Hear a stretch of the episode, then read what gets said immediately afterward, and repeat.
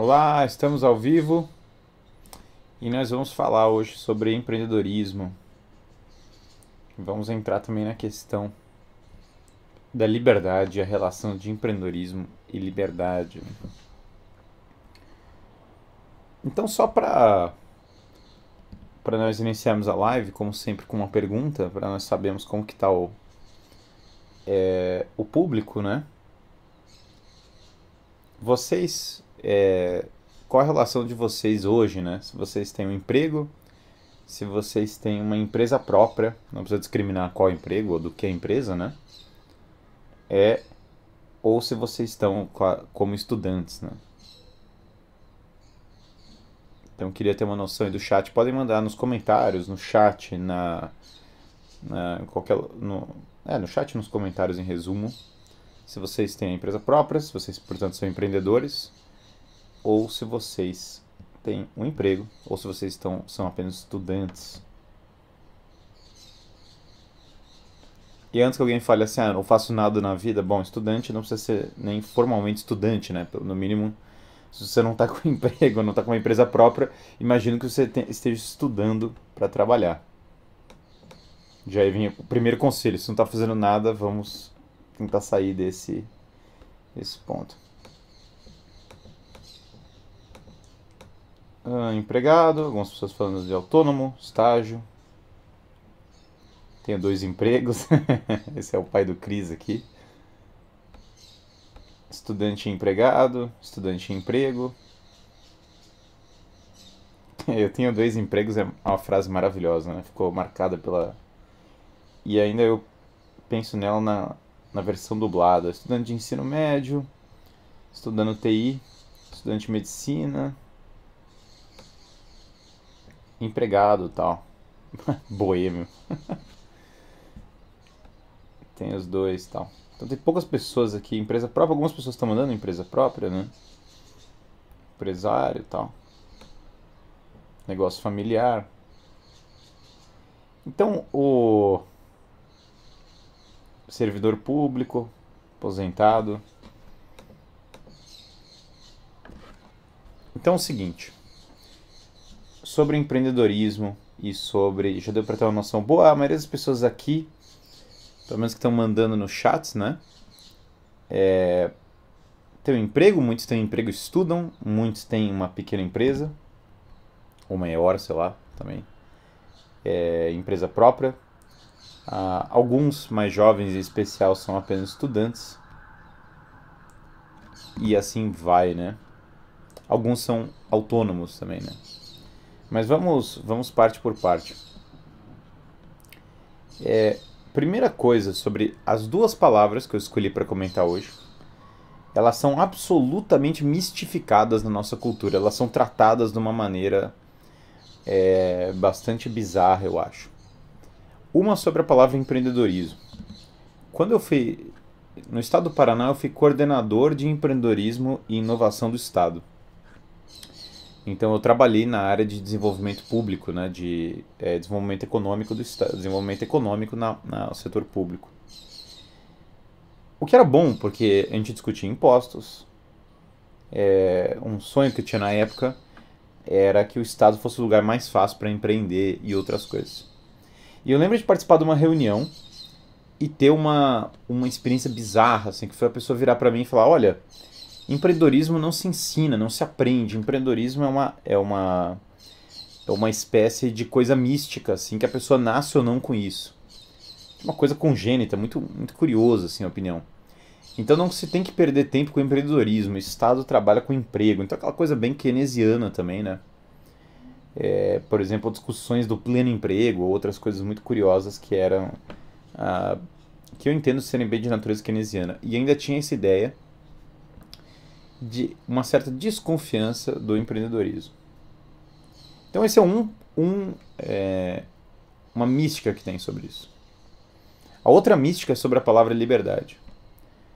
A palavra liberdade no mundo atual basicamente é tomada para significar você fazer o que der na telha, ou o que você quer fazer. O que eu sinto vontade de fazer, isso é ser livre. O problema... quais são os problemas disso, né? Primeiro problema.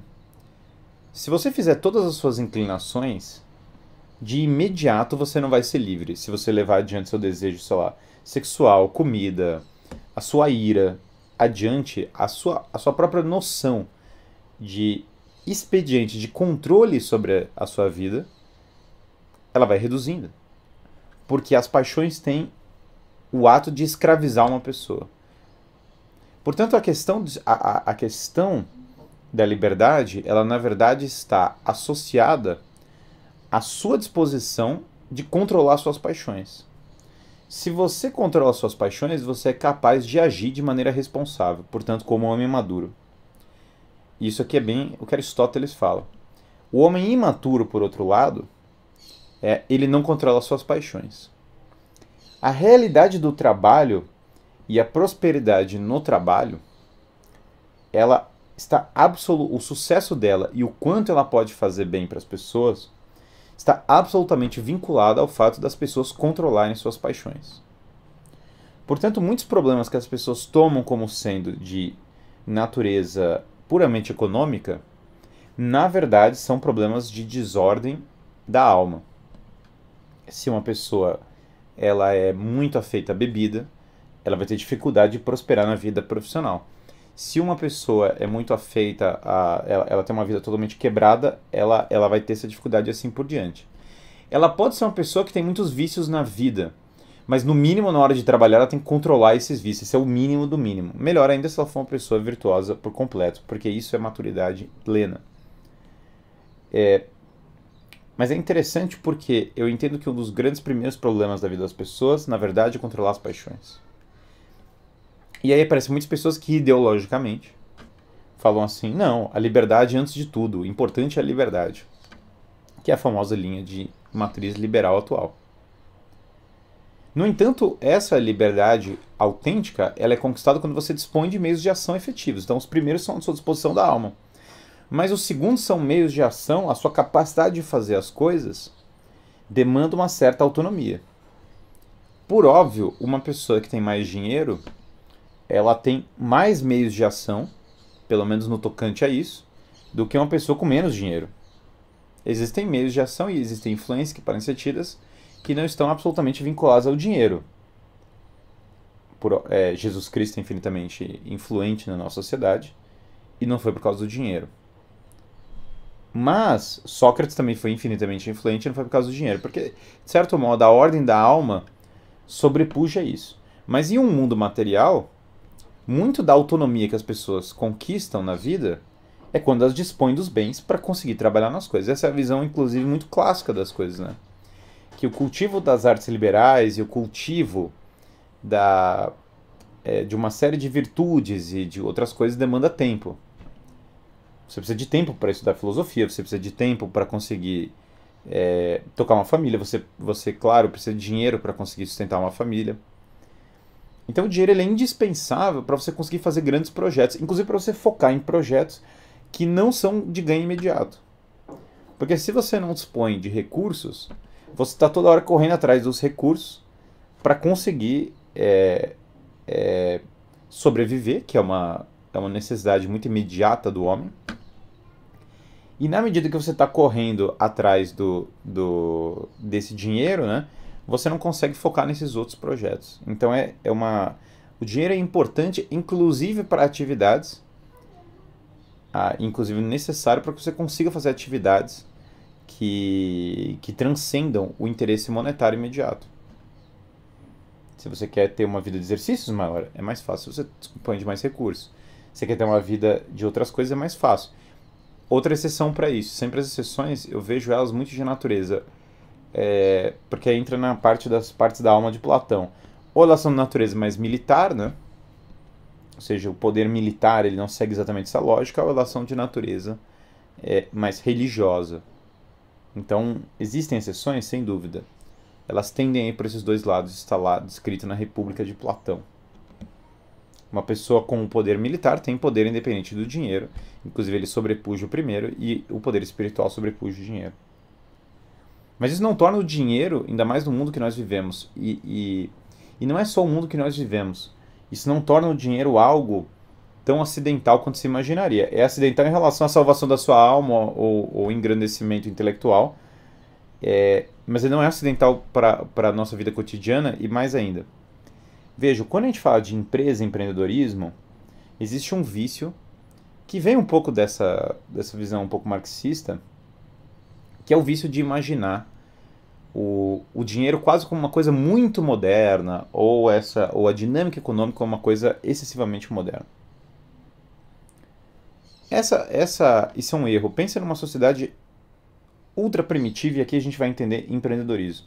Também para quebrar essa ideia de que empreendedorismo é uma coisa mística, é um negócio estratosférico, choveu, os céus falaram, o governo vai destruir toda a empresa que você criar, tudo que você vai fazer. Pense de uma maneira mais simples. Se nós vivêssemos num estado tribal ou semi-tribal, ou um estado assim de povo de cultura imediato, mais simples. Vamos supor que uma pessoa, ela consiga... As pessoas têm demandas por certas coisas. Porque as pessoas precisam beber água, porque elas precisam comer, porque elas têm certo conforto e tem coisas que facilitam a vida delas. Essas demandas precisam ser atendidas. E as pessoas vão se especializar em demandas variadas. Então, num vilarejo, uma pessoa vai especializar em trabalhar, sei lá, o bronze, pensando numa civilização da era do bronze. Ela vai aprender, né, que ela precisa do cobre, que ela vai conseguir formar bronze, daí ela vai conseguir fabricar as coisas com bronze. Essa pessoa, veja, a partir do momento que você tem um grande especialista em bronze no vilarejo, ele consegue produzir, porque a nossa imaginário, quando a gente volta para uma sociedade primitiva, a gente pensa como se nós tivéssemos que fazer tudo.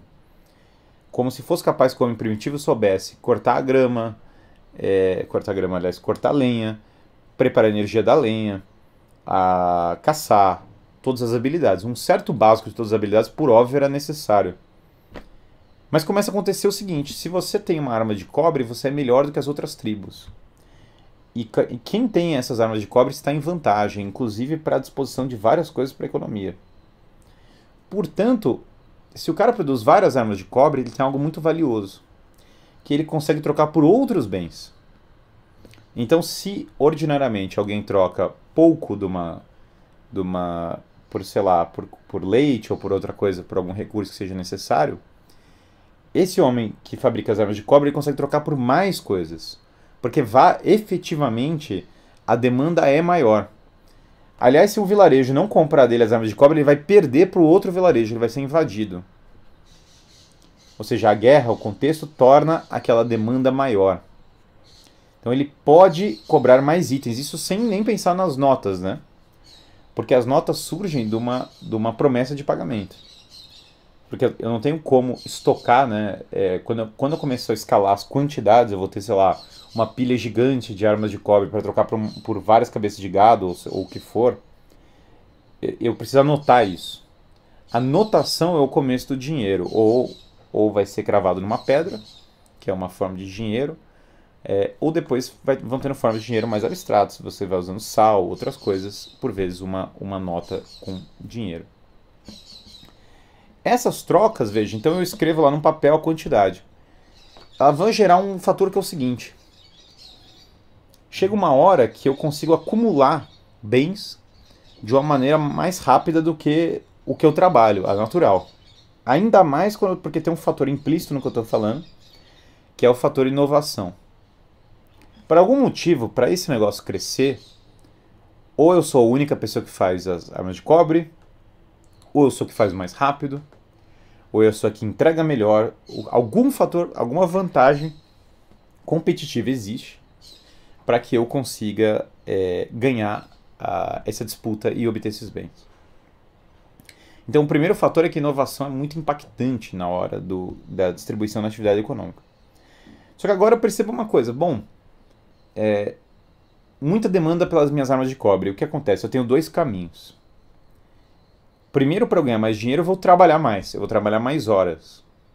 Então eu vou ficar fazendo as armas de cobre loucamente lá. Vou começar a trabalhar muitas horas. Só que aí vejam, vejam, chega uma hora que eu tenho um limite. Inclusive a minha saúde começa a ser impactada. Porque se eu só troco horas de trabalho por recursos, por essa transação, eu tenho um limite físico, eu tenho um limite de saúde, eu chego a uma barreira. Mas o meu item é tão valioso que eu consigo contratar outra pessoa para me ajudar a fazer as armas. Então eu coloco uma outra pessoa para me ajudar. Essa outra pessoa eu remunero com parte daquilo que eu recebo. Agora tem duas pessoas trabalhando para fazer, o que significa que o limite da minha capacidade de horas de trabalho para aquilo, ele já não vale. Porque tem duas pessoas e essa outra pessoa ensina a habilidade. Veja, eventualmente, e aqui vem outro vício, é um vício bem típico marxista, o marxista falaria, é isso mesmo, é aí que começa toda a desigualdade, porque daí é a mais-valia. Porque você paga ele menos do que o que você está ganhando. Sim, mas é que eu só... Aí vem o problema desse raciocínio todo de mais-valia, assim, eu só contratei ele porque não tem como eu contratá-lo de outra maneira. Mas quando eu contrato ele, veja as várias possibilidades que ele tem. Se eu realmente não pago nada para ele, e ele é tão bom em fazer as coisas de cobre, e aí tem, claro, o problema de escala para algumas indústrias, mas por óbvio ele pode sair também e começar a criar as armas de cobre dele e competir contra mim. Ainda mais se ele for muito bom. Por isso, se ele for muito bom, eu preciso remunerá-lo melhor. Eu meio que não tenho tanta escolha quando se imagina. Se a habilidade dele é tão indispensável, ele cresce tanto nela, ou eu remunero ele mais, e mesmo assim tem o risco dele sair. É natural, é o ciclo natural das coisas. Mas essa questão que agora eu tenho várias pessoas, chega um ponto que, sei lá, tem 10 pessoas trabalhando no negócio do cobre, e agora eu contrato alguém para administrar as 10 pessoas no meu lugar. Ou seja, eu estou gerando riqueza, aquele empreendimento agora é maior e aquelas armas estão sendo entregues de uma maneira que não seria possível de outra maneira. Isso que eu estou falando, eu estou tentando pegar exemplos de uma cidade muito primitiva, mas muito primitiva mesmo, porque tem que parar essa história como se fosse assim um grande... Ah, mas é que hoje tem um governo, mas não sei o que, mas vejam... Se vier o sojalipse aí, o apocalipse total, se tudo desabar, o empreendedorismo continua existindo. Se isso que eu falei fosse feito com sal no lugar de dinheiro, se a demanda fosse ultra bruta, se a demanda fosse só comida imediata, continua valendo igualzinho.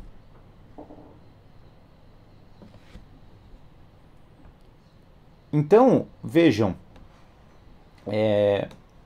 Sempre vai ser possível. Aí vamos supor, o Estado agora vai atrapalhar isso. Sim, sem dúvida isso acontece. O Estado vai criar lá uma CLT, que agora você vai ter que pagar o dobro, com algumas coisas meio absurdas. Por exemplo, você vai pagar um seguro, um seguro-desemprego, na verdade, para o cara. Você está dando um dinheiro para o Estado falar que está guardando para ele, para protegê-lo em casa. Assim, começa a criar coisas meio bizarras. E aí o custo para contratar esse cara é o dobro. Portanto, eu vou tomar muito cuidado na hora de contratar alguém. Eu vou ter muita dificuldade de contratar alguém. Mas vejam que vejam que, independente disso, continua existindo, a despeito disso ser um problema, continua existindo pelo fator inovação, pelo fator criação, por resolver algum problema, seja de logística ou de qualidade de produto, ou de solução. Eu efetivamente continuo conseguindo ter margens em qualquer cenário, em qualquer negócio. Claro, vão arrancar todo o dinheiro. Bom, mas aí que se tiver imposto absoluto e se tiver, sei lá, direitos trabalhistas absolutos, daí tudo bem, daí morreu a economia inteira. Mas isso é um cenário um pouco louco, porque também o Estado não conseguiria se sustentar para fazer isso. Então também não existe o tal do comunismo pleno, ele é impossível. Se o Estado estatizar tudo e daí sufocar, porque o Estado, experiência que trabalhou no Estado, quando o Estado não produz nada, mas quando ele produz, ele meio que cria uma empresa. Porque na verdade isso que a gente falou é como você trabalha, como você ordena o modo de entregar para as pessoas uma demanda. As coisas que o Estado, entre aspas, produz são empresas públicas, no fundo, que são empresas. Só que com uma dinâmica menos interessante do que essa. E como toda atividade, tudo começa com sacrifício individual. Que é o espírito monárquico da história. Porque, basicamente, você contra tudo e contra todos, vai lá, banca a situação, leva adiante a situação, a despeito do risco que tem em todas as coisas, e essa situação na medida em que ela vai evoluindo, ela começa a pagar mais do que ela pagou inicialmente. Às vezes tem a impressão de que tudo que me propõe a fazer, todo mundo começa a querer também. Isso me trava porque penso o mercado saturou. Então, essa coisa é muito interessante, porque... claro que existem monopólios, existem outros problemas, porque daí é o outro problema, que é um problema que um economista bem mais interessante que o que Marx, para o meu gosto, que é por mil fatores, que é o Schumpeter, fala. Começam a crescer essas empresas, elas crescem tanto, o nosso cara do cobre cresce tanto, que ele se mistura com o poder político e ele começa a matar todo mundo que quer criar alguma coisa nova. Porque agora ele é o dono de todo o cobre, sabe? Então ele senta em cima do cobre. Quem faz isso? Quem senta em cima do cobre? As gigaempresas, pode até ser na vila, e o poder político. Então eles sentam em cima e falam, agora o cobre é todo meu. Tá bom? Isso é uma deturpação do poder político. Mas o que é interessante que o Schumpeter fala é, bom, mesmo com isso, e ele é pessimista em relação a esse cenário, o que quebra esse sistema de poder que é estabelecido e que vai sufocando os novos criadores é a inovação. Porque daí, mesmo que ele sente em cima de todo o cobre, aí vem um outro cara que ele aprende a usar o aço. E esse outro cara que aprende a usar o aço, você não consegue... porque daí o aço funciona para algumas coisas, para as armas, por exemplo, funciona melhor que o cobre. Agora já era, agora é um problema.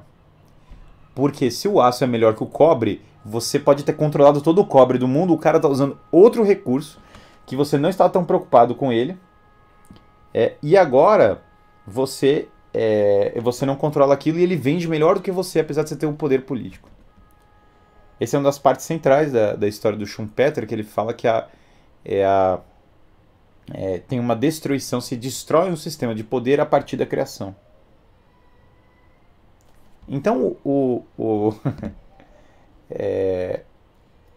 Então isso é interessante, porque mesmo com o sistema de monopólio e mesmo com o sistema de tentativa de controle, o fator disruptivo que quebra esse controle e que quebra esse sistema é o fator empreendedor, é o fator de inovação, alinhado com o fator de empreendedor. É a criação de coisas novas e de alguém que compra a briga. Por quê? O que acontece quando a monarquia... vai crescendo na empresa. Então cresce lá o monarca heróico, do começo cria uma nova ordem. Ele cuida de várias pessoas que são sua empresa e ele tem uma relação com elas. Se essa empresa chegar numa maturidade, ele vai ter uma espécie de monarquia mista, que é o melhor governo que existe. Ele vai se cercar de aristocratas, o que quer dizer isso? As melhores pessoas em volta dele, aristocracia só quer dizer os melhores, e ele vai ter formas de delegar poder e fazer com que as pessoas tenham uma ascensão dentro da organização dele, de acordo com o quanto elas conseguem trabalhar e quanto elas são boas pessoas para o trabalho principal, que é o elemento republicano. Então, naturalmente, uma empresa em certo grau de perfeição ela vira uma monarquia mista.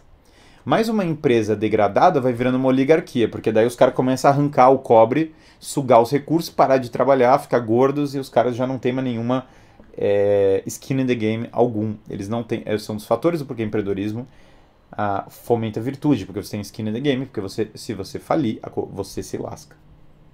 Sendo que no emprego você, por óbvio, não tem a mesma skin in the game. Então você chega, e agora os caras começam a sugar o negócio sem e matar o risco deles de maneira artificial.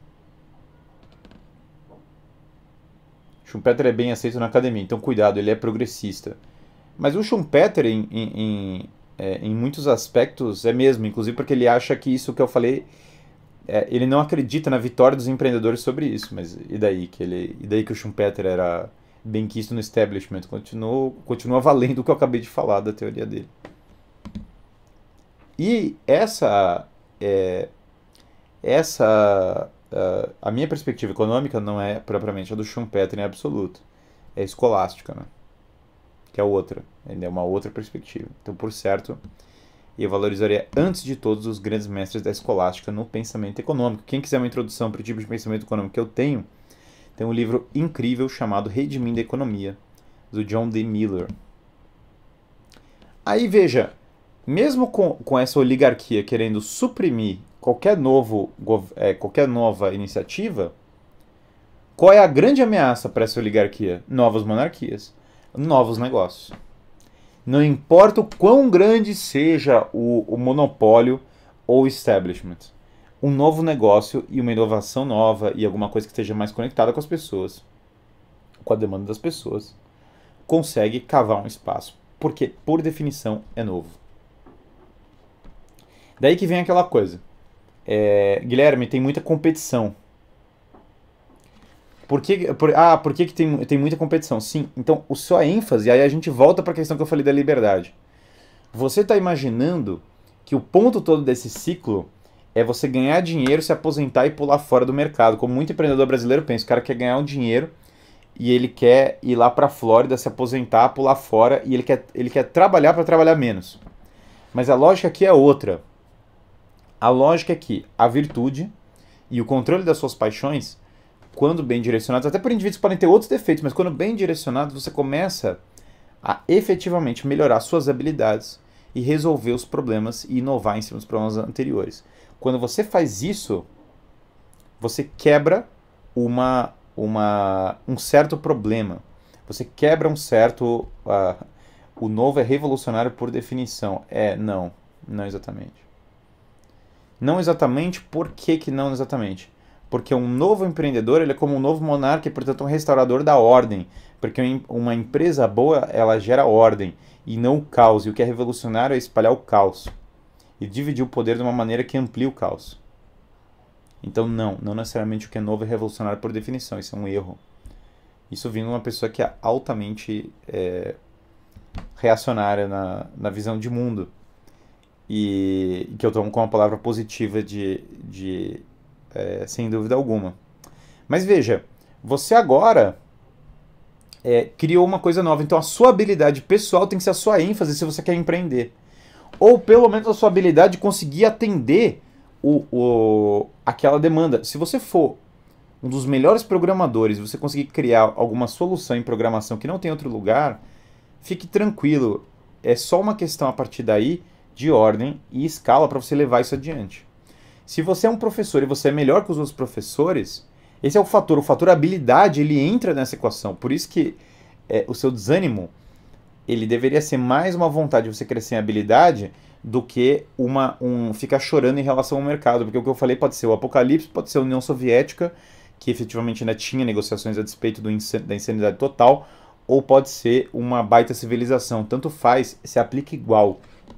Porque mesmo na União Soviética as instituições vão enferrujando, vão ficando podres e com o tempo vai aparecendo espaço para você empreender também. Então isso, mesmo o mundo absolutamente degenerado, ele tem espaço.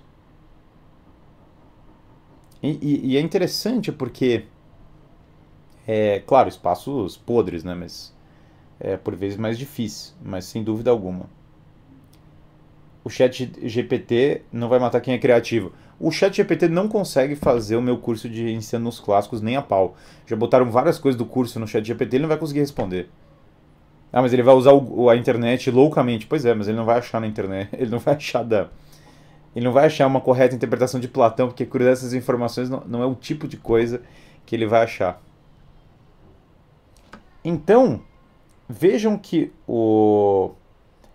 em todos os casos, o estudo e o seu desenvolvimento pessoal, eles são necessários para você poder ter uma vantagem competitiva real. Do contrário, você, na verdade, está se valendo de algum poder prévio, né? Você já tem muito dinheiro de start, ou você já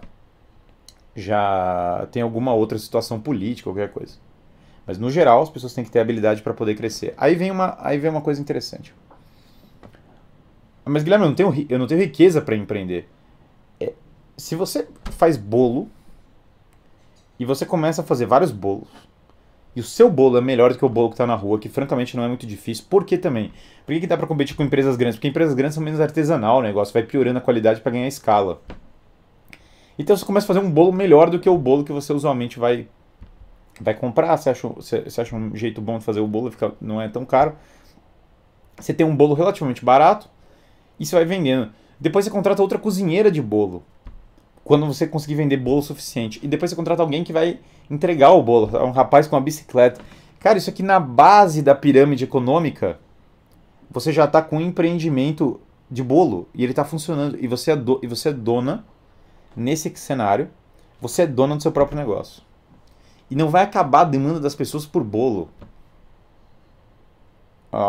Eu sei lá, se uma pessoa entrega um bolo bom em casa e ele é relativamente barato, as pessoas vão continuar comprando. Se a cerveja, o exemplo do mercado da cerveja é esse, vão comprando as fábricas de cerveja e transformando em arroz, sei lá, em líquido de arroz. Mas tudo bem, mas as pessoas fazem cerveja artesanal e é melhor, e daí entrega customizado, e daí tem conhecimento sobre cerveja, coisa que a cerveja de arroz, com escala que seja, não consegue produzir. Gente, falando, eu compraria um bolo nesse momento. Então, eu falo o exemplo do bolo, porque a habilidade, só com o que tem de material na internet, uma pessoa conseguiria começar a fazer um empreendimento de bolo agora. Se ela entra numa página gratuita de rede social, e a rede social começa a crescer, e ela faz um trabalho bom, e ela mostra na rede social que ela entende bolo, vão aparecer pessoas interessadas e pessoas vão começar a comprar. Isso é a ordem natural das coisas. O senhor possui uma consultoria? Tem algumas dúvidas especificamente sobre esse assunto, sou da área de TI bem inchada. Não estou aberto a nenhuma consultoria minha nesse sentido. Vejo que você cita algumas coisas na Cintalab. Você gosta dos livros dele? Sim, ele teve umas... Eu gosto na Cintalab, acho que ele falou muita coisa muito legal. Teve algumas... teve umas épocas, nas épocas de restrição de mobilidade, que eu acho que ele deu uma caída em algumas coisas. Ele teve umas opiniões estranhas, mas eu gosto dele. Acho que ele tem umas ideias boas. Algumas estranhas, algumas boas. Por que a União Soviética ruiu? Porque a oligarquia não funciona, porque chega uma hora que para de funcionar. Porque alguém tem que bancar as coisas, alguém tem que entregar as coisas, alguém tem que fazer. Porque tudo que funciona é monarquia, porque empresas funcionam porque são monarquias, porque alguém manda e bota ordem e coloca a coisa para funcionar e para entregar o serviço. Quem duvida, tente transformar uma empresa numa democracia. Faça a sua empresa as pessoas votarem o que vão fazer. Eu juro que eu dou essa chance para qualquer um. Faz uma empresa, todo mundo levantar a mão sobre o que quer fazer todo dia. As pessoas vão infinitamente votar para menos trabalho, mais benefício, para ter a cafeteria, para ter cerveja, daí a empresa ruim. E daí a União Soviética ruiu porque era oligarquia, daí todo mundo tinha muito interesse e poucas pessoas tinham skin in the game para fazer a coisa. Em outras palavras, porque o comunismo é impossível. Guilherme, o mercado está fraco, quem faz bem vai ganhar dinheiro com... Não, gente, não tem... não existe uma competição para quem é muito bom. As pessoas acham que tem competição, mas, cara, com quantos serviços você não vê no mundo que para você se destacar não é... A curva não é tão grande quanto as pessoas estão imaginando. Tudo bem, se você quiser... Você precisa de muito capital se você quiser competir no ramo de aviação, sabe? Se você quer competir lá no ramo de aviação... Você vai ter que precisar de muito capital. Mas o ponto é o seguinte, como que as pessoas sempre fizeram isso na história? Você monta uma empresa de outra coisa que precisa de menos capital. Você adquire o capital. Depois você usa o capital para investir num outro ramo que é mais caro.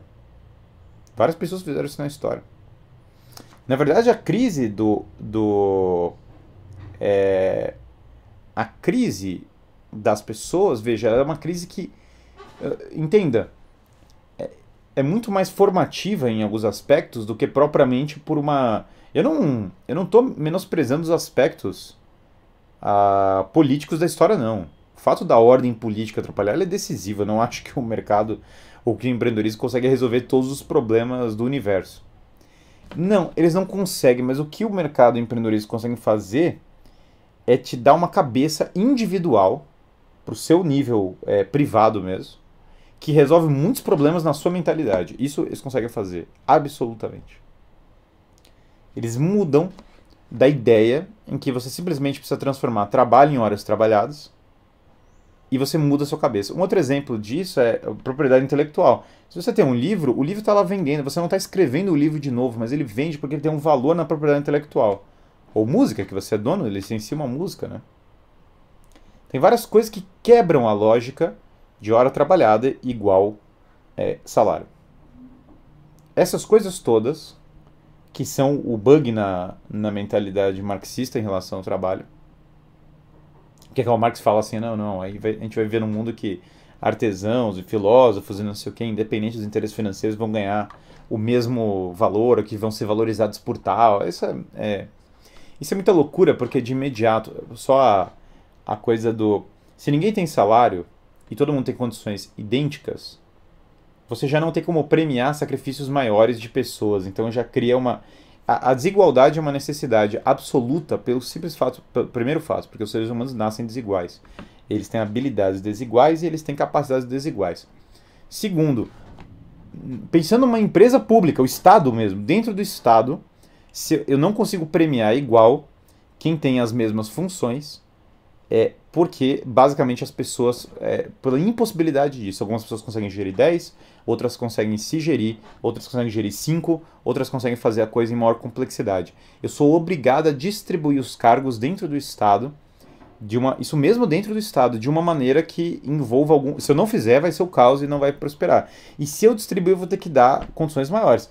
Por óbvio, todo o Estado comunista premiava de maneira muito proeminente os seus líderes, que na verdade ficavam ricos.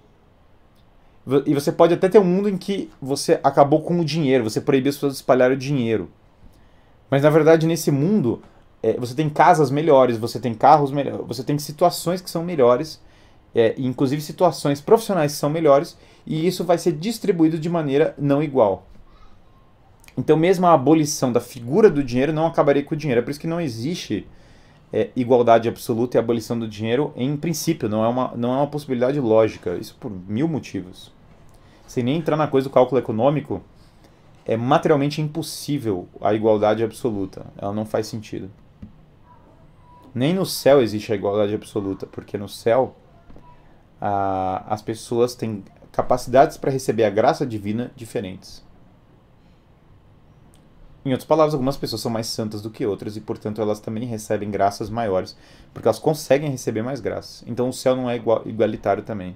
Aliás, o Nicolas Gomes Dávila, que é um maravilhoso filósofo, falava: no céu tudo é hierarquia, no inferno todos são iguais.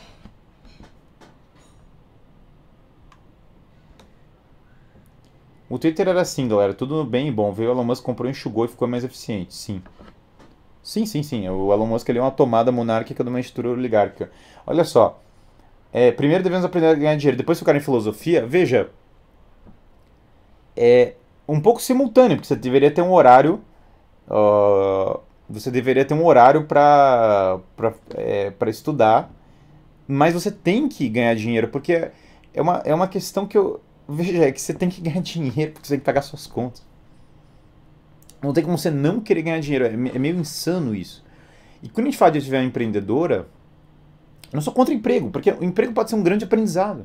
Como eu falei no exemplo do cara do cobre lá, ele consegue montar um negócio de cobre dele porque ele trabalhou com outro cara que sabia cobre. Emprego pode ser aprendizado. Então não demoniza a coisa do emprego.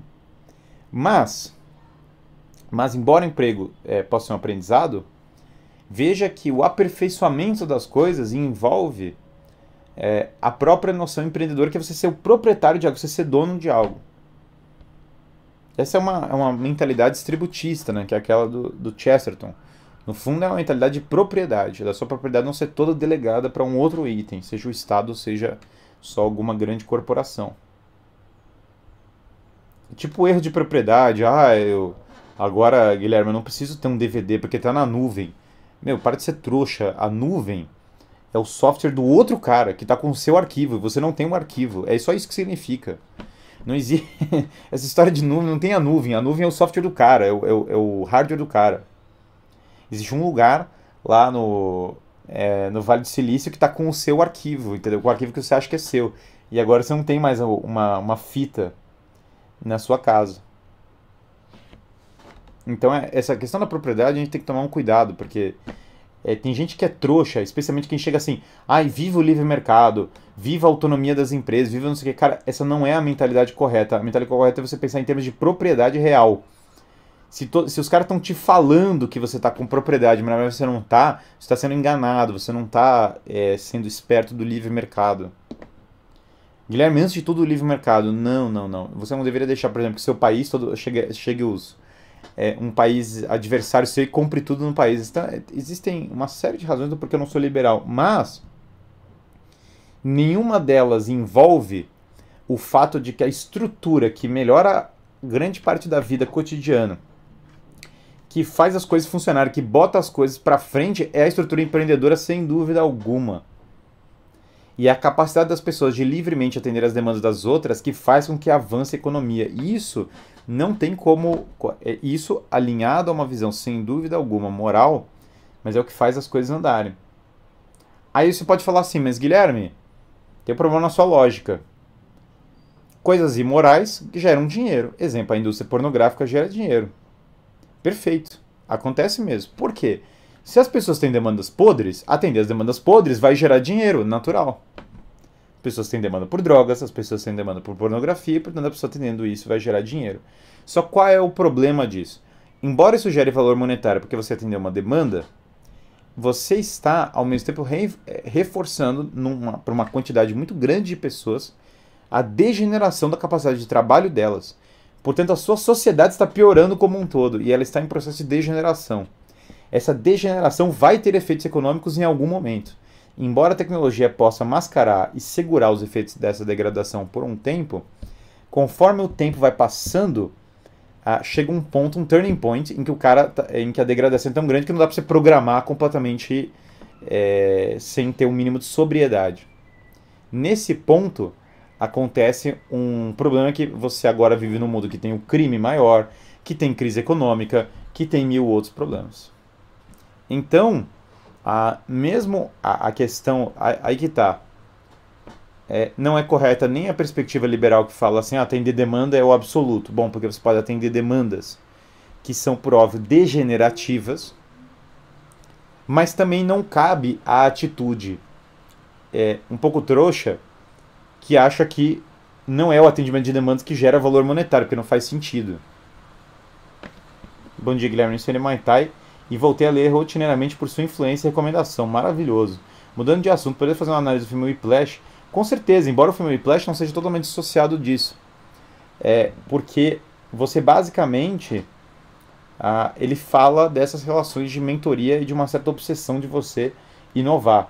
Embora ali de uma maneira desfuncional, porque é dissociado das virtudes. Então tem a ver o Whiplash com o que a gente está falando. Então... O empreendedorismo, veja, ele é meio que uma coisa essencial e não importa o seu... Ao invés de você pensar, porque hoje como que a gente é educado? Você entra na faculdade e você pensa qual curso você vai fazer.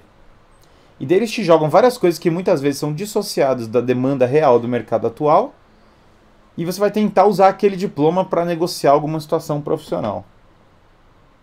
Absolutamente não dinâmico e um pouco delirante em muitos aspectos, porque a formação tem um monte de professores que já não tem mais conexão com a realidade atual. É mais fácil você, sei lá, contratar um professor online que ensina o que você precisa de maneira imediata. Então já está ficando defasada a instituição universitária, com certeza. Agora, o que o senhor pensa do Mr. Beast? Bom, ele é um youtuber muito louco, né? Faz atos imensos de caridade e lucra ainda mais sobre isso. Eu não conheço tanto o MrBeast para opinar, só sei que ele faz umas coisas muito loucas, né? Mas veja, portanto, essa mentalidade ela tem um forte erro nela, que é qual diploma eu consigo, o que eu negocio com esse diploma? O seu maior poder de negociação não é o diploma, é o que está por trás da habilidade dele. Claro que tem profissões que são regulamentadas, o que cria uma outra situação. Por exemplo, para ser advogado você vai precisar de um diploma de direito, e para ser médico no Brasil... você vai precisar de um diploma de medicina, porque regulamentaram isso. Mas, veja, em última instância, o que é importante? Atender a demanda das pessoas sobre aquelas áreas de atuação mais variadas que sejam. As empresas, elas não estão nem aí. Em última instância, elas podem fingir, porque a gente tem um mundo muito oligárquico. Mas em última instância, você precisa de alguém que programe, você não precisa de alguém que tem um diploma de programação. Você precisa de alguém que saiba resolver a demanda na hora. Eu não só trabalhei no governo como fui diretor de startup. E daí o problema de você ser diretor de uma empresa. Chega lá um cara com diploma de direito, muitas vezes você não sabe o que fazer com o cara, ele tem que aprender tudo de novo, porque a produção real do que você tem ali não tem nada a ver com a formação universitária dele. Você tem que formar ele todo de novo. O cara começa do zero. Depois de ter passado 5 anos na faculdade. Então a faculdade hoje, ela não tem, as universidades hoje não tem nem o conhecimento universal. Tem exceções pontuais, com certeza. Tem coisas que são um pouco melhores. O ITA é melhor que a média das universidades brasileiras e assim vai. Mas muitas das faculdades hoje, elas têm a... elas têm elas não têm nem o conhecimento universal, nem o sabedoria perene, que era propriamente dado a elas originalmente pela religião e pela cultura clássica, e elas também não têm essa formação profissional de maneira tão proeminente, com as suas nobres exceções. Daí você está numa situação muito complicada, né? Essa situação complicada gera o problema que é o seguinte, cara, mas o que, que eu preciso? Eu preciso de um cara que programe, eu preciso de um cara que saiba montar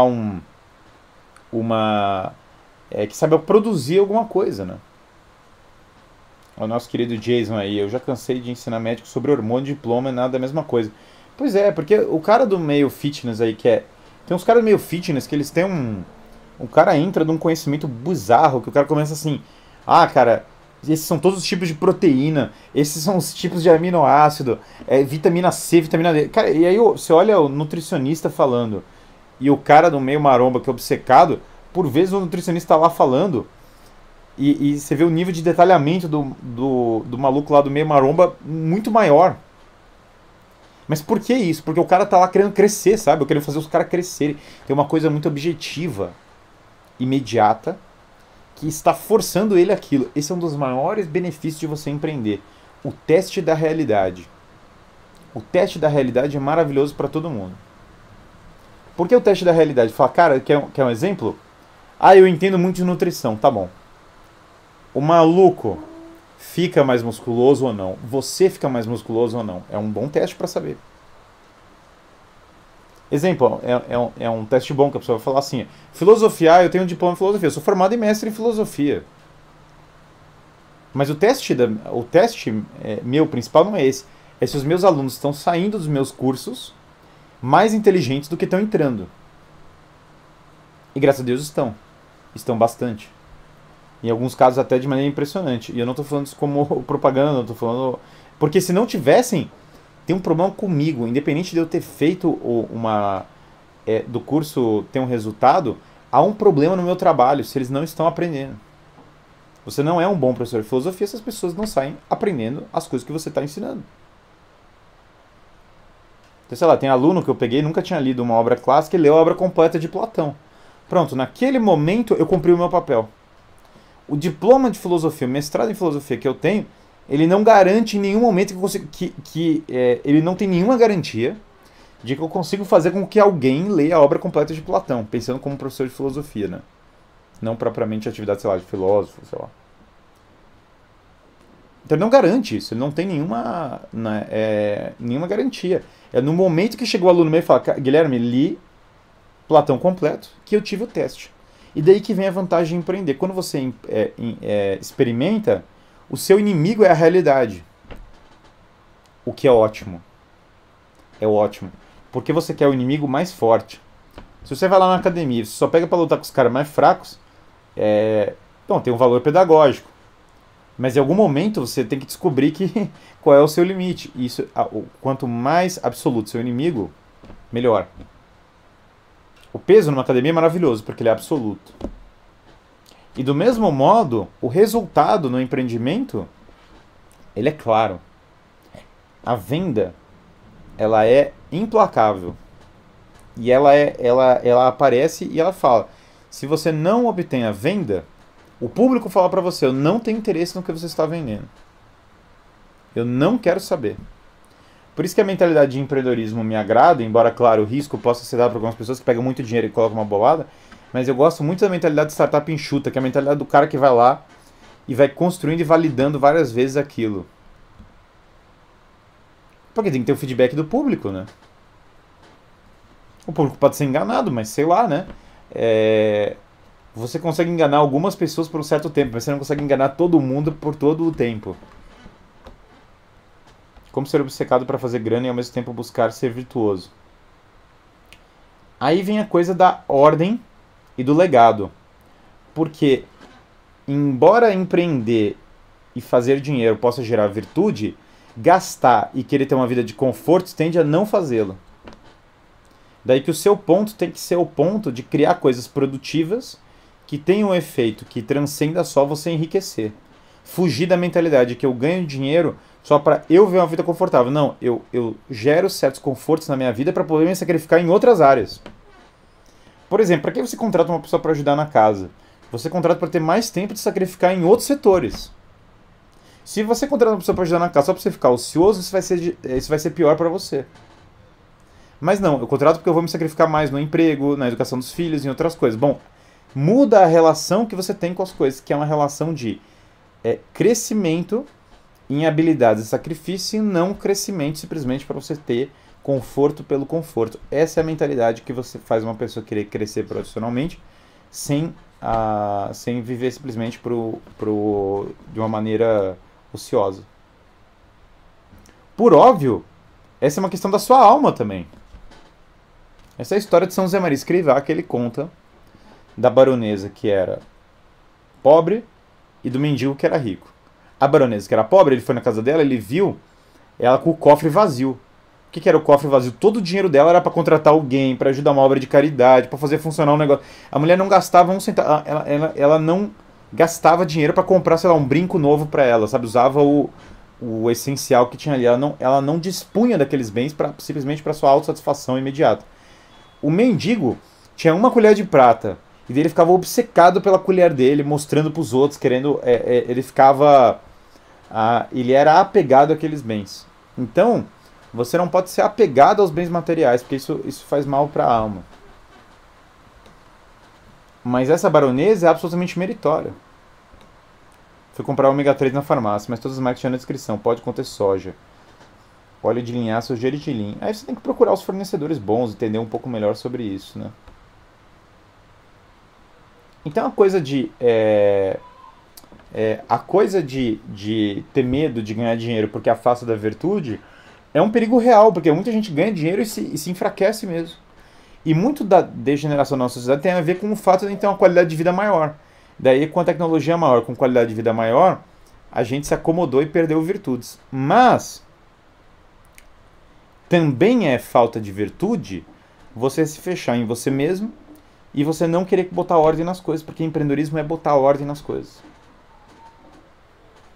Empreendedorismo é ordenar as coisas de uma maneira a atender necessidades das pessoas. O maior problema do empreendedorismo é a frustração de não vender água no começo. Mas é aí que você tem que entender. Essa frustração é um pouco vaidade, porque a pergunta essencial para tudo é conhecimento. A grande questão é por que não vende? Você tem que entender por que não vende.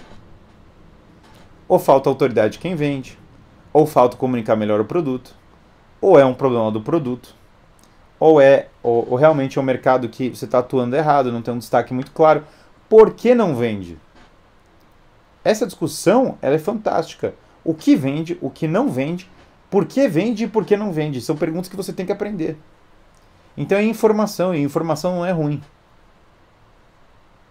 É parecido com a mentalidade científica. Você tem que fazer uma mentalidade da ciência de verdade, não essa... Porque hoje tem muito também a mesma coisa. A ciência com C maiúsculo, que é pura oligarquia. Mas a mentalidade científica autêntica é você vai testando, você vai vendo, cara. E aí deu errado. E dá errado 1000 vezes. Só que você tem que descobrir por que deu errado. Dinheiro é pirâmide. Essa mentalidade não leva a lugar nenhum. Dinheiro é uma promessa de pagamento. Se você quiser trocar as coisas na mão, não altera essa realidade, não existe isso. Você ter raiva do dinheiro não altera a realidade por trás dele nenhuma, ele é uma coisa natural. Não tem uma...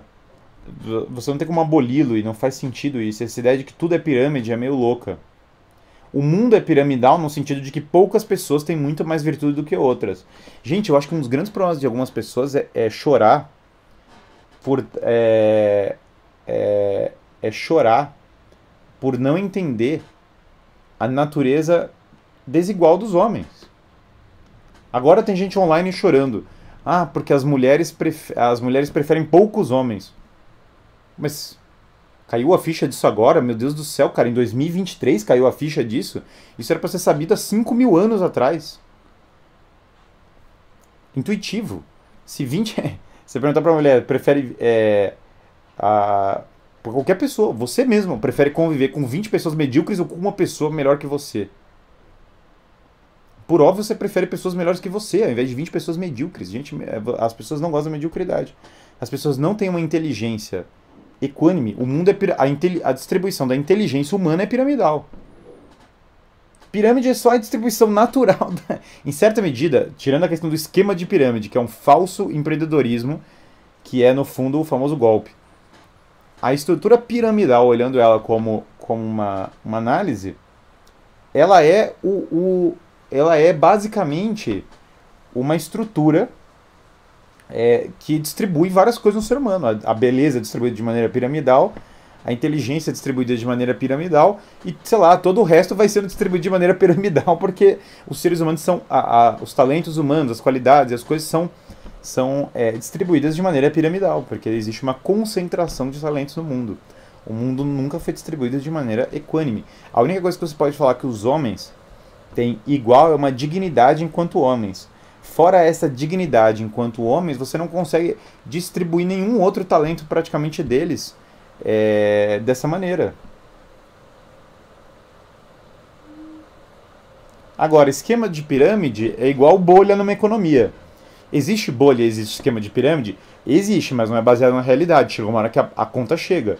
O cara pode até cash in no golpe, mas a conta existe, porque chega uma hora que cai a ilusão, né? O que é uma bolha? Sei lá, tá todo mundo obcecado por tulipas, que não é na história. Agora todo mundo vai comprar tulipas. Beleza, aí o valor da tulipa sobe lá pra cima. Só que chega uma hora que as pessoas descobrem que a tulipa não vale tudo aquilo. E daí acaba o crazy da tulipa. E daí cai a bolha, né? E daí a bolha estoura. Daí estoura na mão de quem segurou. Do mesmo modo, as pessoas... Você pode criar um esquema de pirâmide pra vender coisas. Que o produto é a própria venda do produto. O Ponzi, aí beleza, você criou lá um esquema em que o cara, o que ele ganha é o que ele tá vendendo e assim vai, tá bom. Mas chega uma hora que, em algum momento, boa, Guilherme, vou virar vendedor de uma empresa específica, eu não vou entrar na polêmica dela. Obrigado. Não, porque daí entenda isso. Se o esquema de pirâmide, em certo momento, a casa cai. Porque em algum momento as pessoas descobrem que o esquema de pirâmide é falso, que o que ele vende é falso. As coisas podem demorar para voltar ao curso natural da realidade. Igual um regime. Por exemplo, quanto tempo demora um regime em decadência até ele cair? Cara, às vezes demora 200 anos, às vezes demora 80, às vezes demora 5, às vezes demora 300 anos para uma coisa que está decadente ser destruída. Mas fica tranquilo, uma hora cai. É inevitável, porque só o que é baseado na realidade dura. Por isso que não compensa, no longo prazo, a degeneração, a ignorância, a mentira e o golpe não compensa no longo prazo. Não compensa do ponto de vista da alma individual, não compensa do ponto de vista da morte e não compensa no longo prazo mesmo nesse nosso mundo material caído. Porque a ferrugem chega para todos e a morte chega para todos. E as coisas se corroem e decaem.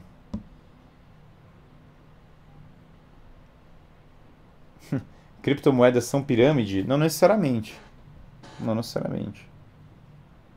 O blockchain é um sistema, não é necessariamente uma pirâmide. Ia ser engraçado se achasse o Satoshi Nakamoto lá. O Satoshi Nakamoto tem uma baita de uma reserva oculta e daí, na verdade, todo mundo estava enriquecendo o Satoshi Nakamoto. Mas assim, não, criptomoedas não é necessariamente pirâmide, não é, a coisa não é exatamente assim, não necessariamente, mas você pode criar um esquema de pirâmide por meio de uma criptomoeda. Algumas pessoas fizeram isso já, né? Os caras criaram um certo esquema de pirâmide, envolvia certas empresas notórias que faliram recentemente desse meio das criptomoedas. Agora, independente dessa questão, dessa discussão de pirâmide, ponto aqui, o próprio pensando o mundo mais corrupto do mundo, o mundo que o cara, como falaram, o cara que produz compra também, e ele compra toda a variedade de coisas. Então, Bitcoin não é pirâmide, mas existem pirâmides no mercado de cripto, corretamente colocado. O Bitcoin, eu só brinquei com a possibilidade dele ser pirâmide se tivesse só um golpe secreto do Satoshi Nakamoto oculto nele, que eu acho uma possibilidade meio mirabolante e absurda. Mas vejam que você individualmente, você não é obrigado a ser empreendedor, mas a mentalidade de você vender algo, cara, no mundo, a mentalidade de você vender algo no mundo e ver se as pessoas compram ou não é maravilhosa. Seja você professor, seja você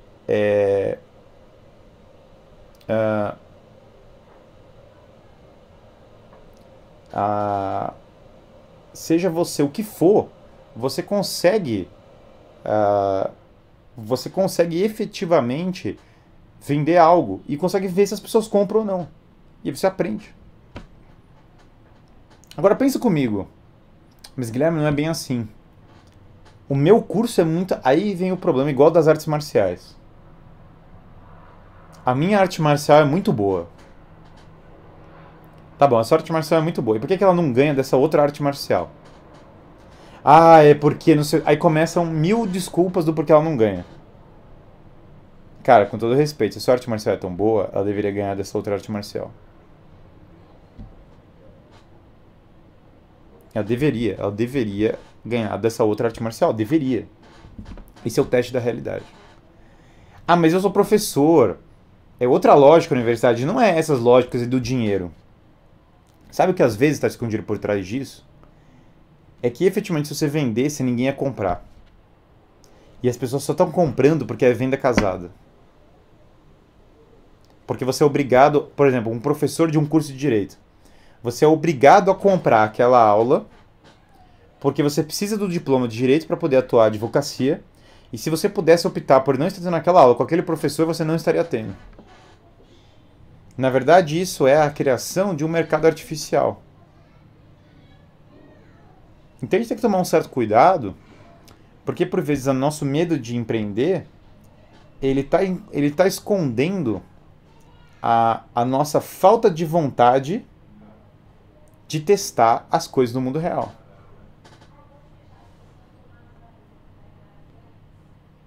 Nem sempre o melhor tem mais visibilidade e popularidade, óbvio. Mas aí que tá. Sempre existe um mercado para o melhor, mesmo que ele seja de nicho. Porque daí existem mercados que não são só de quantidade, mas eles são de qualidade, de nicho, né? Fique tranquilo. Se você é o melhor do mundo numa arte marcial, tem mercado para você. Se você é o melhor do mundo em fazer bolo, tem um mercado para você. Se você é o melhor do, ou seja, o melhor do seu país nisso, ou o que seja, da sua cidade, tem um mercado para você. Mesmo que não tenha um apelo gigante, existe um mercado de nicho. E o mercado de nicho, por vezes, é mais qualificado que o mercado amplo. Os mercados de nicho são essenciais. Quanta gente não ganha dinheiro nesse país com business to business? Quantas pessoas não ganham dinheiro nesse país vendendo coisas que só as empresas ganham? Ou só coisas muito específicas que certas empresas compram?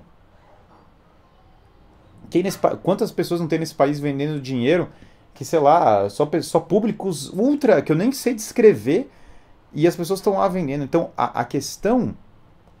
Mas nem todos serão o melhor do mundo. Mas você não precisa ser o melhor do mundo. Você pode ser o melhor da sua cidade, você pode ser o melhor do seu bairro. Se você é o melhor do seu bairro, você já começou, entendeu? Não precisa ser o melhor do mundo. Nem é o melhor que mais vende. Quem mais vende é o mais ousado e que mais divulga. Mas também, novamente, pensa bem. Pode existir, existe na comunicação humana e pode haver um gap entre o marketing e a venda. E isso existe. E se cria valor a partir de uma percepção de valor equivocada das pessoas. No entanto, esse gap ele não é absoluto. Ele realmente não tem como ser absoluto. Você pode fazer uma... Vamos supor que você está vendendo jiu-jitsu, você está vendendo um curso de jiu-jitsu. Cara, se você não sabe lutar jiu-jitsu, você pode fazer o melhor marketing do planeta Terra. Se você não é pelo menos um bom lutador, todo mundo vai descobrir essa porcaria cedo ou tarde. Só existe essa disparidade, que vocês estão falando de comunicação, quando os produtos têm algum nível de similaridade. Não tem como, se a diferença de qualidade do produto é muito brutal. Você pode inventar o quanto for, você não consegue decolar. Vou dar um exemplo. Você tem um computador que é muito pior, mas que ele assim, é notoriamente pior. Você, tem um motivo do porquê as pessoas pagam caro com certos notebooks e pagam barato em outros. Não há um descompasso total da necessidade das pessoas e do produto. Não há. Agora, claro, aí você pode ter, sei lá, tem um computador da, vamos lá, da HP, totalmente genérico, mas assim, HP, e tem um da Apple. E daí, na verdade, o da HP é melhor que o da Apple, por algum motivo. Só que o marketing da Apple é tão bom que as pessoas compram o da Apple, mesmo o da Apple sendo um pouco pior. Beleza, isso existe. Mas não existe você pegar um computador absolutamente podre e você achar que no longo prazo as pessoas vão comprar o seu computador no lugar da Apple pagando mais caro no seu porque o seu marketing é mais arrojado, porque você grita, porque você faz não sei o quê. Não existe, existe um limite dessas coisas. Então o marketing ele tem um limite de acordo com a qualidade do produto. Existe uma margem que ele consegue atuar. Essa margem pode até ser ampla, dependendo do setor, dependendo do produto. O marketing pode ter um peso maior ou menor. Em produtos ultra especializados, a tendência é que o seu marketing às vezes vai ter um efeito menor, né? Porque é ultra especializado e a pessoa está muito preocupada com a informação imediata. Tem muita gente vendendo muita coisa ruim, mas eu não estou negando que tem muita gente vendendo muita coisa ruim. Mas a questão é o quanto você está pagando, quanto que é o setor, não existe um descompasso absoluto. Por exemplo, se você entrar lá no Alibaba ou qualquer treco desse, e aí você vai ver o número de cacarecos que tem ali. E aí tem um monte de cacareco. Cara, esses cacarecos, as pessoas compram aquilo, as pessoas têm demanda por aqueles cacarecos. E eles também não são tão caros, cara, porque se custasse 20 mil reais ninguém tava pagando. Ah, mas as pessoas pagam 200 mil reais por uma arte podre. Sim, sim, claro que fazem. As pessoas têm distorções mentais, o ponto não é esse. O ponto é que aquele cara da arte podre que ele conseguiu vender por 20 mil, é o vício, mas é um vício relativo ao poder, porque ele está ligado a um certo establishment artístico que promove aquilo. Então não é real que as pessoas só compram o que é bom. Esse não é o ponto, não é isso que está sendo... não é isso que está sendo falado. E sim, quem lacra por vezes lucra. Pode acontecer, o cara pode perfeitamente lacrar e lucrar. Isso é logicamente possível. Não obstante, a beleza do empreendedorismo não é o golpe, não é a enganação. É quando você atende uma demanda real das pessoas melhor do que ela seria atendida de outra maneira. Você vende bem e aquilo dá resultado. Que seja porque o seu produto tem uma comunicação melhor, mas comunicação não é desprovida de valor. Então, a gente não pode apostar na degradação absoluta das pessoas. E aí vem a novamente, eu não sou liberal. Eu sou totalmente contra vocês comprarem coisas vocês venderem coisas que degeneram as pessoas. Sou absolutamente contra. Eu recomendaria fortemente que vocês não fizessem. Não, eu recomendo que vocês ofereçam um bom serviço, melhor do que alguma competição imediata, e consigam vender isso para as pessoas. Seu serviço às vezes não vai ser o perfeito, você está começando. Mas tudo bem, ele tem alguma vantagem em relação ao outro, alguma vantagem aparente, e você consegue vender, e você fez algo bom, e você pode melhorar naquilo. Agora, essa mentalidade anti-empreendedora, ela paralisa as pessoas, ela paralisa a criatividade, ela paralisa a capacidade das pessoas de crescer. Eu acho que ela tem que ser combatida fortemente. Empreendedorismo é sim uma das forças que move a nossa cultura, é uma das forças essenciais para que as coisas possam funcionar na nossa sociedade. Ele é uma das últimas coisas funcionais, aliás, no mundo atual. Uma das últimas coisas que está funcionando é o empreendedorismo.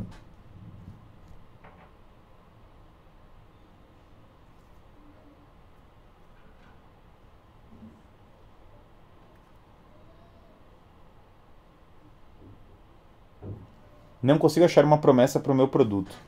São muitos benefícios de aprender latim, mas qual demanda específica ele atende? Veja, esses benefícios que você falou, latim, por óbvio, é uma coisa mais nichada. é difícil ter uma demanda tão grande por latim, porque as pessoas não sabem. O que você teria que fazer é explicar, e aí eu vejo você fazendo isso com conteúdo gratuito, muito bem quais são todos esses benefícios do latim, porque a pessoa tinha que aprender. Mas você vai ter que compensar o ultra nicho da sua demanda com um amplo trabalho pedagógico explicando por que aquilo. Então você tem que explicar muito. Acredita que a exposição de forma certa é o caminho para empreender melhor? Com certeza. Eu acho que você explicar bem as coisas é essencial.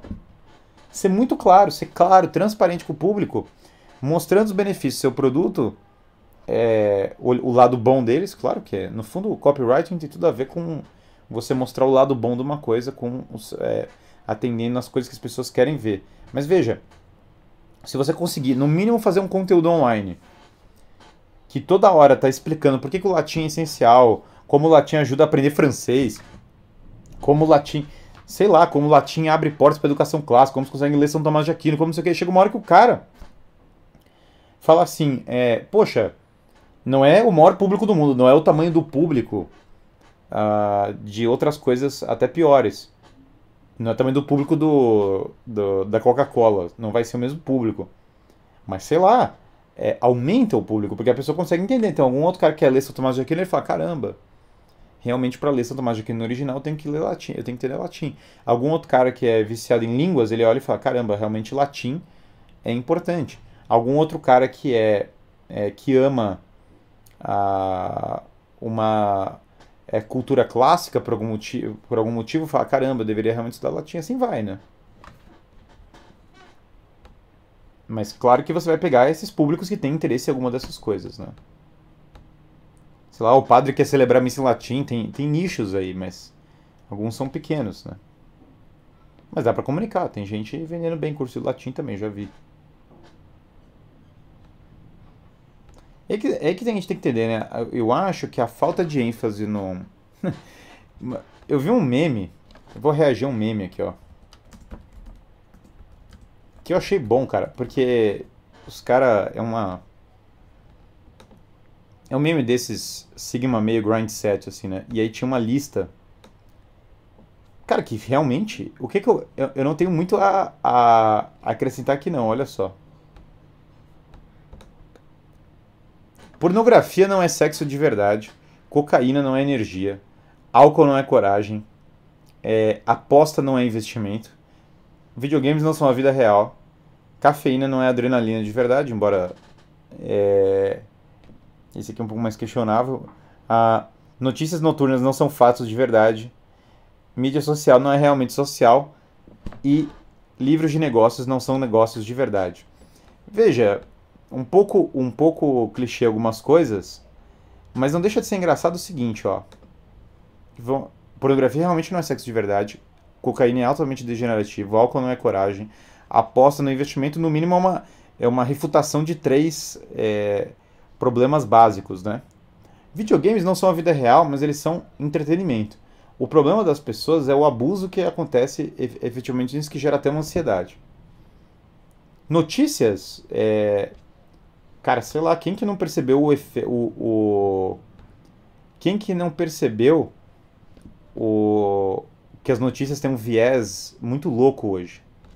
Aí nós temos aqui cafeína, que eu acho que em certa quantidade eu não vejo problema. E livros de negócio não são livros de negócio podem ser úteis. Mas eles não vão substituir a experiência do cara ir lá e montar um negócio. Mas no geral... Pegando esse meme aqui, esse meme que tá aqui, é um fato, né? Aí fala assim, o cara do Lobo de Wall Street, ele tá aqui na cara do meme, né? Mas o engraçado é que ele, justamente, vende essa caneta, a premissa ali é o golpe... Porque vocês têm que entender uma coisa, né? Hollywood, a cultura... quer jogar, de qualquer maneira, na cabeça de vocês que empreendedorismo é golpe. Pra ser empreendedorista tem que ser golpista, tem que ser degenerado, tem que ser um idiota, que tudo é não sei o quê. Cara, essas coisas... Aqui é uma refutação razoável da vida do cara do filme Lobo de Wall Street, com certeza. É meio ridículo o cara querer aprender com o Lobo de Wall Street o que é uma virtude empreendedora. E resumir a isso é ridículo, igualmente. Claro, tem filmes que são diferentes. Por exemplo, se você pegar o... A despeito de ter cenas ruins no meio, A Grande Aposta já é diferente, porque na Grande Aposta, no fundo, é uma briga do espírito monárquico contra o oligárquico fortemente.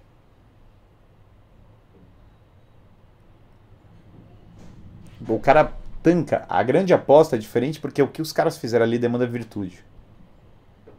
Pode não ser a virtude aristotélica completa, mas demanda uma certa virtude, sim. Tancar contra o mercado demanda virtude. A famosa virtude de tancar, sabe? De bater o pé e falar... É igual os caras estavam rindo, né? Porque eu...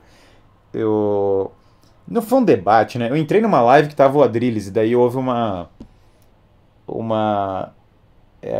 sei lá, a gente tava discutindo algumas coisas. E a galera achou super engraçado, porque chegou uma hora que ele falou assim, pra que uma pessoa ia querer ter 14 filhos, né? E daí eu só falei assim, primeiro porque é mais da hora, né? Vamos começar com a ideia de que simplesmente ter mais filhos é mais da hora.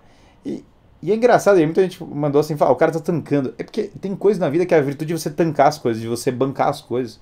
A despeito de em volta, as pessoas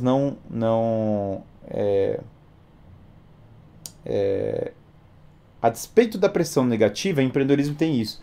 Todo mundo fala pra você que fracassa, todo mundo fala pra você não fazer, todo mundo fala que você não tem que ser produtivo, todo mundo fala pra você que é um lixo. Mas sei lá, quem prospera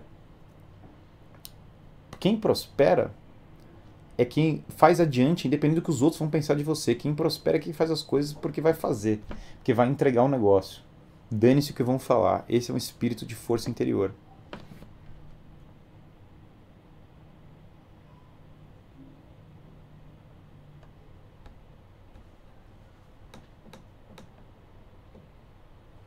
Que diabo de live foi essa? Não, não era um debate. Quem tava falando, debate, não teve debate. Era uma live, só que eu entrei e que ele estava junto, que fui convidado pela Pietra, no caso ali. Mas independente, independente disso, o ponto é, você tem que fazer as coisas corretamente, independente do que... Deixa eu bloquear aqui, né? A pessoa manda aqui uns bots aqui querendo... Uns bots aqui, já meti um ban aqui rapidão. Então essa questão, veja, do empreendedorismo, eu vejo que é um ponto às vezes negligenciado, inclusive por aqueles que gostam de cultura clássica como eu. Você vê lá que o Instituto Gutzon Vitor, por exemplo, lá em Porto Alegre, os caras fazem leitura de grego, ou seja, a galera tá lendo métrica em grego e estão construindo uma academia. Por quê? Porque eles levaram adiante alguma coisa. Então, assim, o povo de Atlântida precisa, sem dúvida alguma, aprender a empreender. Sem dúvida nenhuma. Aliás, por que o povo de Atlântida tem que aprender a empreender? Porque o povo de Atlântida é o povo da decadência, é o povo da destruição. Então tem que aprender expediente próprio. Para quem tem dúvida do que quer dizer esse povo de Atlântida, assista a minha live sobre Atlântida. Que, aliás, é um tema muito tchê de Atlântida, né? O bot caiu num full templários, tomou o ban mais rápido que eu já vi. O ban tomou total.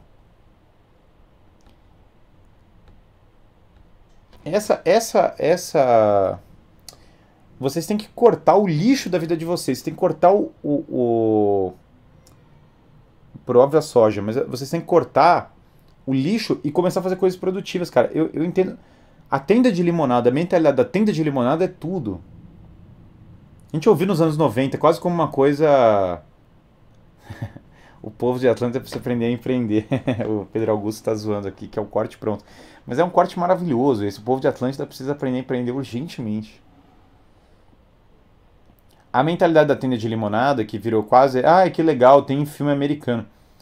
Mas quantos de nós tocamos a tenda de limonada? Ou seja, quantos de nós pegamos e olhamos e falamos, cara, tem estoque esgota, eu não sei quanto que é a demanda, por que as pessoas não estão tomando a minha limonada, por que falta açúcar, quando eu boto mais açúcar ou menos, vende mais.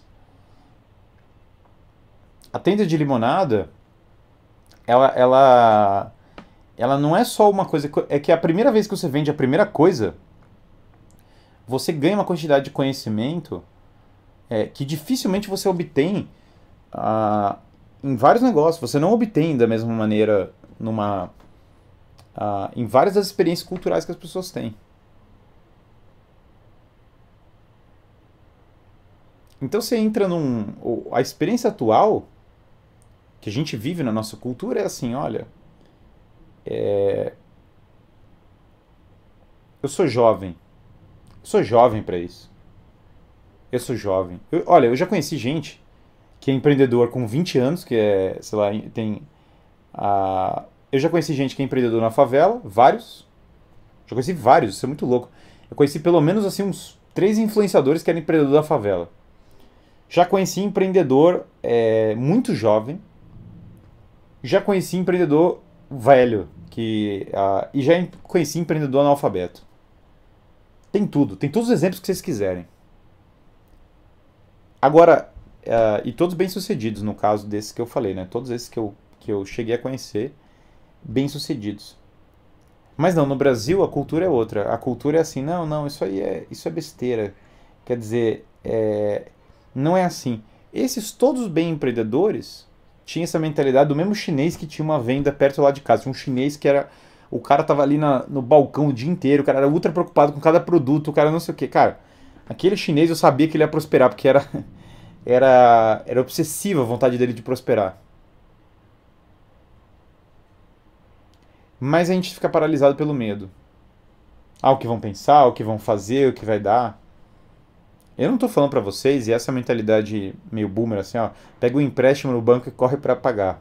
Pra algumas pessoas isso já funcionou, tá? Ter conta pra pagar é um dos maiores motivadores pra pessoa empreender que tem no mundo.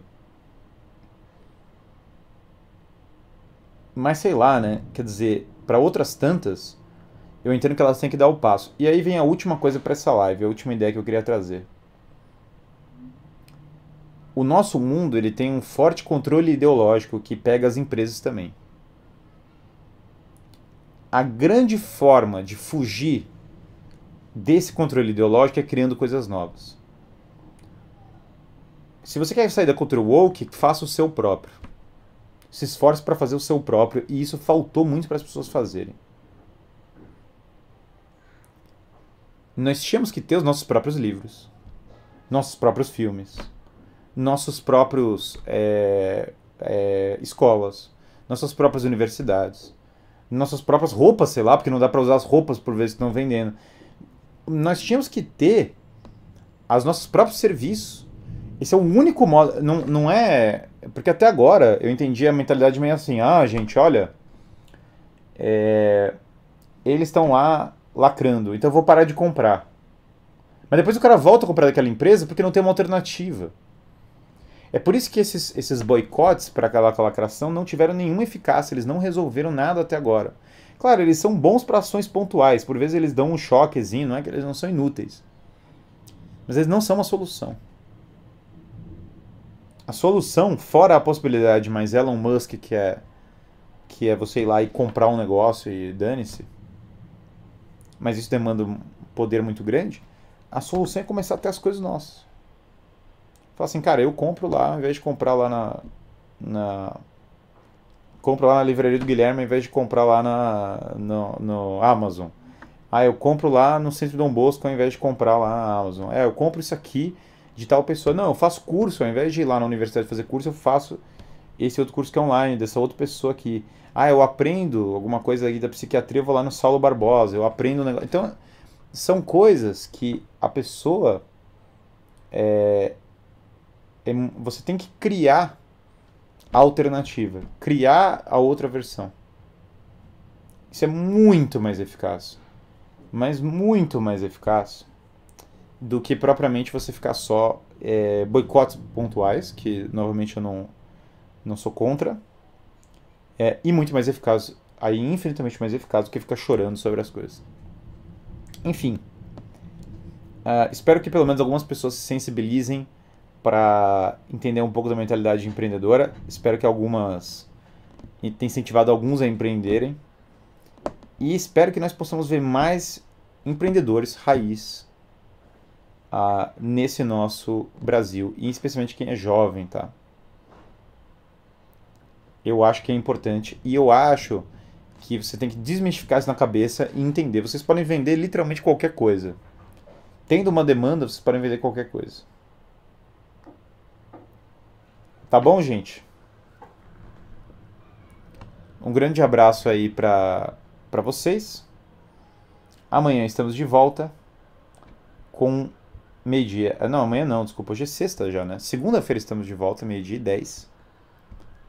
E por hoje é só. Um grande abraço a todos.